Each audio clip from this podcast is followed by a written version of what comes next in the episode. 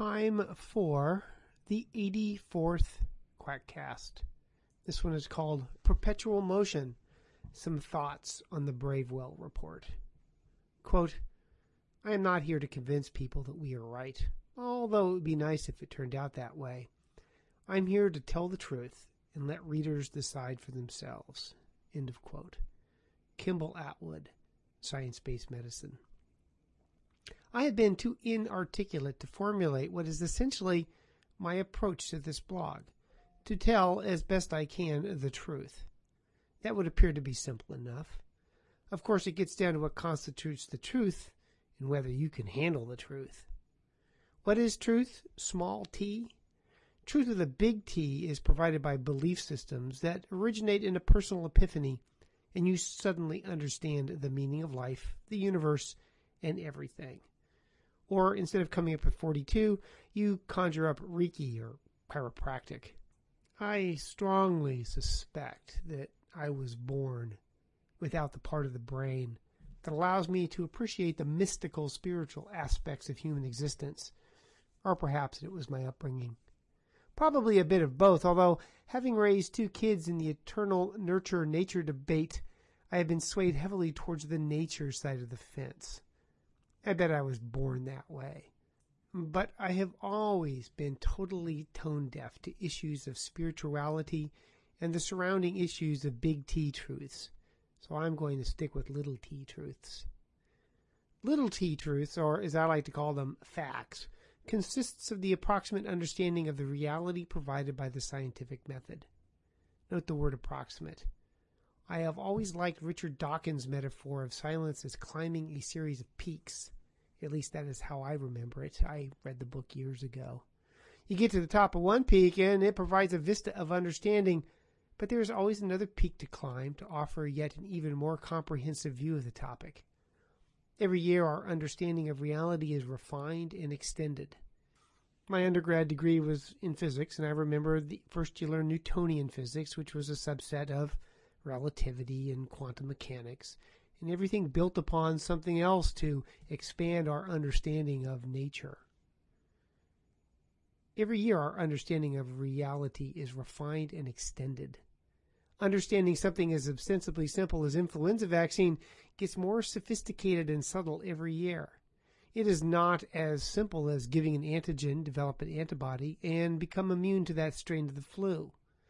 It is continued increased understanding of the multiple facets of infectious diseases is what makes infectious diseases the most endlessly fascinating specialty in medicine. Well demonstrated on the Gobbet o' Pus podcast. There are still lots of unexplained phenomenon in the universe, but mostly at the extremes of scale, the quantum level and the universe. At the approximation of the human scale, the scaffolding upon which we hang our understanding is quite well worked out. The basic sciences, physics, chemistry, biochemistry, anatomy, physiology, pharmacology, evolution, etc., that inform our understanding of medicine do not leave any room for new concepts. The existing concepts that underlie medicine do not much support what passes for the underlying mechanisms that are the alleged basis of supplements, complementary, and alternative medicine, i.e., scams. If there is more to human existence, wondrous strange, I have yet to see it. If there are phenomena at the human scale that exist outside of our understanding of the basic sciences, it has never been demonstrated over and above the ability of humans to convince themselves that magic exists. My philosophy, Hamlet, seems quite comprehensive. Though I have to admit, at some level, I am not a true skeptic or a true Scotsman, since given the current understanding of reality, the following not only do not exist, but cannot exist. Their prior probability is zero. A true skeptic would give some credence to the possibility, however small, that a counterexample could be produced to confirm the reality of some bit of pseudoscience. However, the following incomplete lists do not and cannot be true, small t, and are fictions. Telepathy, astrology, psychics, talking to the dead, or at least the dead talking back, homeopathy, chiropractic subluxations and all the pathophysiology that derive from the idea, meridians and ki and all the interventions that derive from that idea, energy medicine, Reiki, therapeutic touch, iridology, reflexology, craniosacral therapy, all of which, of course, is the training of a naturopath. It reinforces the idea that science based medicine is really reality based medicine. SBM is based on facts and small t truths. While scams use the tools of science, much of the underlying conceptual framework is imaginary. It is Dr. Harriet Hall's idea of tooth fairy science, which conceptualizes the idea perfectly. You can do all sorts of studies on the tooth fairy how many teeth are brought, how much you get per tooth, the age of the person who gets the money, etc., etc., and come up with statistically significant data, I would bet. But the basic concept of the tooth fairy is, of course, garbage. And if you're an eight year old listening to this on your parents' car stereo on your way to kindergarten, I'm so sorry. But there is a Santa Claus. There is a lot of uncertainty in medicine, both diagnostically and therapeutically. What does the patient have? How best to treat it? It can be very complex, and often the most reliable diagnostic intervention, the autopsy, is refused by the patient.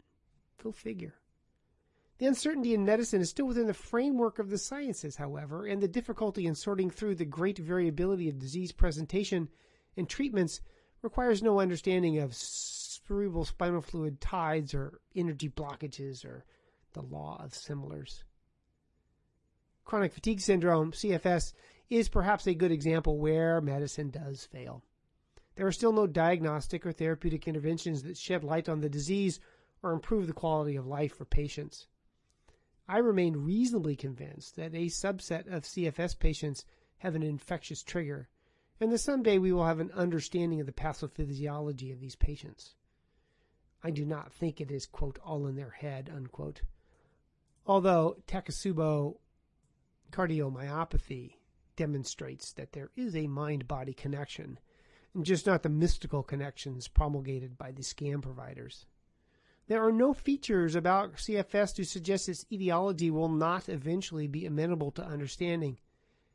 As I have mentioned before, Humans operate within very narrow physiologic parameters and have a very limited repertoire with which to respond to the environment, and CFS appears to be variations on a theme. In medicine, we have an understanding of truth, of reality, an expanding collection of facts and their interrelationship provided by the basic sciences. At the center of medicine is applying the reality as best as possible to ill, frightened people. And the ill are vulnerable.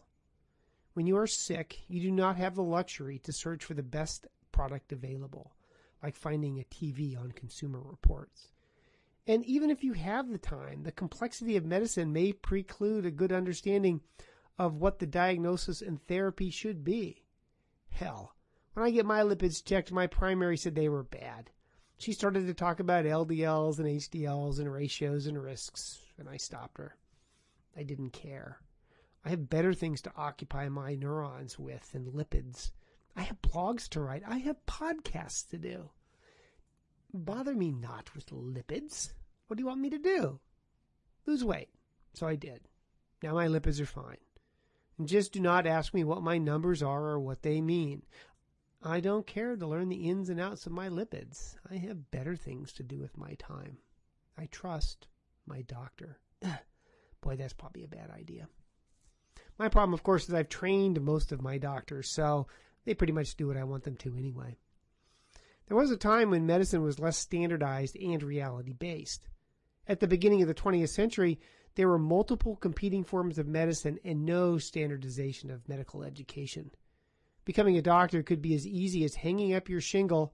Would that be herpes zoster? Why would you put that up? I don't know declaring that since you cured deafness with the pop of a spine, you were a doctor and a healer.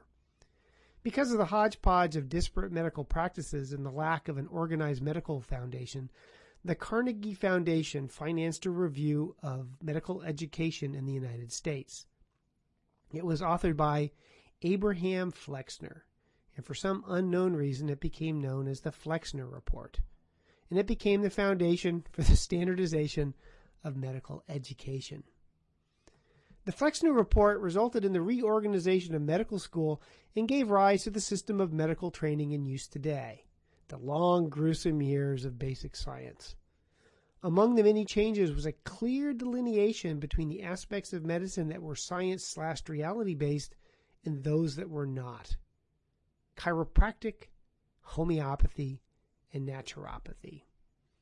Quote, when Flexner researched his report, modern medicine faced vigorous competition from several quarters, two dimes and a nickel, including osteopathic medicine, chiropractic medicine, eclectic medicine, naturopathy, and homeopathy. Flexner clearly doubted the scientific validity of all forms of medicine other than that based on scientific research. Hmm. Deeming any approach to medicine that did not advocate the use of treatments such as vaccines to prevent and cure illness as tantamount to quackery and charlatanism. Things never really do change, do they? Medical schools that offer training in various disciplines included eclectic medicine, physiomedicalism, naturopathy, and homeopathy. Were told either to drop these courses from their curriculum or lose their accreditation and underwriting support. End of quote. The last hundred years has seen the proliferation of reality based biomedical sciences and there's been a similar proliferation of fantasy based scams that one would think would have no reason to be included in modern medicine. The Flexner report had put medicine firmly on the path of reality based medicine, which I would argue is also ethically based medicine as well. Diagnosis and therapies based upon what is, well, made up shit should have no utility in medicine. Ill, vulnerable people should not, one would think, have their lives, their health, and their finances put at risk on the basis of fictions. This is the point where someone will write me and talk about Vioxx. Thank you. Vioxx bad. Got it. Vioxx gone. Scams bad. Scams persist. Hey, there's an important difference there. Fast forward a hundred years to the Bravewell report. The Bravewell Report is a survey of the use of scams in modern American medical institutions. Many of the issues of the Bravewell Report have been discussed at length by doctors Gorski, Novella, and Atwood over at Science Based Medicine. I might as well pile on. What is striking about the report is how many of what I would have thought as premier medical institutions in the United States have repudiated science in reality in favor of fantasy based medicine. These are what I would have thought of as top notch medical center. UCSF, Scripps, Vanderbilt, Duke, Cleveland Clinic, and MD Anderson are on the list. As always with proponents of scams, there is a spectrum from legitimate therapists and therapies that are called alternative to the completely wackaloon. I am going to limit myself to the 100% fantasy based wackaloon scams offered by institutions who really should know better. But that's me. I don't think popularity and profit should triumph over truth and integrity. I really should have been a Boy Scout. Shame, I guess, is not a concept embraced by our top medical centers. I'm putting top in quotes. I worry that I will soon be shouting at the top of my voice, a sure sign that I have become unhinged. 70% of these institutions employ an acupuncturist, 62% a traditional Chinese medicine practitioner, 38% a chiropractor, 28% a naturopath, 17% an av oh, I can never pronounce that word, Ayurvedic pr- practitioner, and 17% a homeopathy practitioner. Holy moly, goodness gracious, great balls of fire. Homeopathy in 17%. Almost one in five think it is a legitimate medical practice to offer water to treat their patients. The mind boggles. If your medical institution has so little grasp of reality that they hire homeopaths and their fellow travelers the naturopath, time to seek care elsewhere. 38% have hired a holistic nurse, whatever that is, probably those who do Reiki and therapeutic touch. Other fantasy based therapies include energy psychologist, a Feldenkrais practitioner, if I'm pronouncing that right, a Qigong practitioner, and I don't care if I'm mispronouncing it, and a reflexologist. Of the 29 centers, 15 used healing touch or Reiki for cancer or chronic pain. Legitimate medical centers having people wave their hands over patients to treat cancer. Really, there is no shame. None. Evidently, they are proud of the fact, and I am sure that their board of directors are pleased. For asthma, nine used healing touch, four used chiropractic, three used homeopathy. For cancer, 15 institutions used Reiki, 15 used healing touch, four used homeopathy. For diabetes, seven used Reiki, five used healing touch, two homeopathy. These are real diseases with well known, well described pathophysiologies pathophysiologies. English is a second language. These are real diseases with well known pathophysiologies and complications for which they offer magic. Interestingly, for diabetes, only 24 of 29 of the institutions used food and nutrition, and 18 of 29 used exercise and fitness in their therapies. And here I thought diet and exercise were the mainstay of diabetes treatment. Same with heart disease, with 24 of 29 using food and nutrition, 20 of 29 using exercise and fitness, and for obesity, for obesity, 25 of 29 used food and nutrition, and 24 of 29 used exercise and fitness. So some of these institutions don't think that diet and exercise are used for diabetes, or obesity, but would rather use Reiki acupuncture or chiropractic. I wonder, rather than diet and exercise, how they treated diabetes, obesity, and heart disease. The lists do suggest probiotics, therapeutic touch, Reiki, and or homeopathy. Homeopathy probably would be a good choice for treating obesity since there's nothing in it and therefore no calories. In post-op care, 3 of 29 uses endurance training or Pilates. It doesn't seem to me, offhand, that postoperatively is the best time for to be doing endurance training.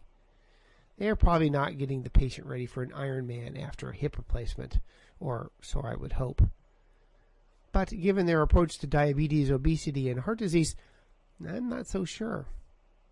But believe it or not, it does get worse. 38% over one in three have an on site retail sales for homeopathy. 21% sell these nonsense from their website, and 7% from their pharmacy or gift shop, their pharmacy. They are selling water and are happy to proclaim it to the world. Similarly, 48% gave on sale of TCM or Ayurvedic, 21% from their website, 3% from their pharmacy or gift shop. 38% had on site retail for aromatherapy. 17% were selling aromatherapy from their website. I guess they did learn something from Dr. Mercola. And 17% again from the pharmacy or gift shop. The pharmacy. It is a serious question. Why not have a psychic on staff to predict the patient's course? or have John Edwards visit after a patient dies so the family can talk to their dead. Does anyone see any difference between those interventions and the ones already offered? I can't. Major medical institutions are offering fiction to their patients. It would be nice, or at least easier, to practice in one of these institutions. Where I work, I actually have to justify new drugs or interventions to the hospital in the formulary, we have to review the costs and the benefits of new interventions and decide based upon data, based upon reality, if, say, an antibiotic should be added to the formulary. We have to follow standards and review the literature. If I were to practice at Duke or Scripps, I could do whatever I damn well pleased, since they evidently have no standards of care, and any institution that sells homeopathy should have no institutional credibility. And the pharmacy? They don't have to worry about what they add. If they sell homeopathy, they can sell anything. But Flexner was a fool. Quote, such exploitation of medical education is strangely inconsistent with the social aspects of medical practice. The overwhelming importance of preventative medicine, sanitation, and public health indicates that in modern life the medical profession is an organ differentiated by society for its highest purposes, not a business to be exploited. End quote. he was so funny a scientific basis for medicine and medical care having a higher purpose. the guy is a master humorist. As the Bravewell report says, quote, cash remains the most frequent form of payment, end quote. When there's a choice between reality and an exchange of fantasy for money, as Las Vegas always demonstrates, fantasy wins. The humor continues in the Bravewell report. They report that the clinical success is based in part on, quote, using an evidence informed approach to care, end quote. I presume for those institutions that offer fantasy based therapies, the evidence is from billing and collections, not PubMed. Because I have read on all of these and written on all of these and podcasted on all of these alleged interventions, and none of them work. While most of the institutions measure patient satisfaction, the results of those measurements are not mentioned. I would bet that patient satisfaction is high. However, patient satisfaction does have its downsides. From a recent JAMA article, quote, higher patient satisfaction was associated with less emergency department care, but greater inpatient use, higher overall health care and prescription drug expenditures, and da da da da increased mortality. End quote. The da da da da was not obviously in the JAMA article. That may be why they do not report incomes. I would postulate that high satisfaction with your alternative care would be associated with increased mortality, but then I would postulate that using alternative care would have increased mortality. My bias is that medicine should be used on the best approximation of reality that the scientific method can provide. Science based medicine is reality based medicine. The forms of therapy offered by what used to be considered top notch medical institutions are based neither on science or reality, but I understand that popularity and profit are more important than honesty and integrity. It's the wave of the future. I was always under the impression that you can judge a person by the company they keep. Quote, One of the most striking though perhaps predictable conclusions of this study is that integrative medicine is, in fact, integrated, and tautologies are tautologic. It integrates conventional medicine with non conventional and non Western therapies, ancient healing wisdom with modern therapies, and the whole person, mind, body, and spirit in the context of the community. End quote.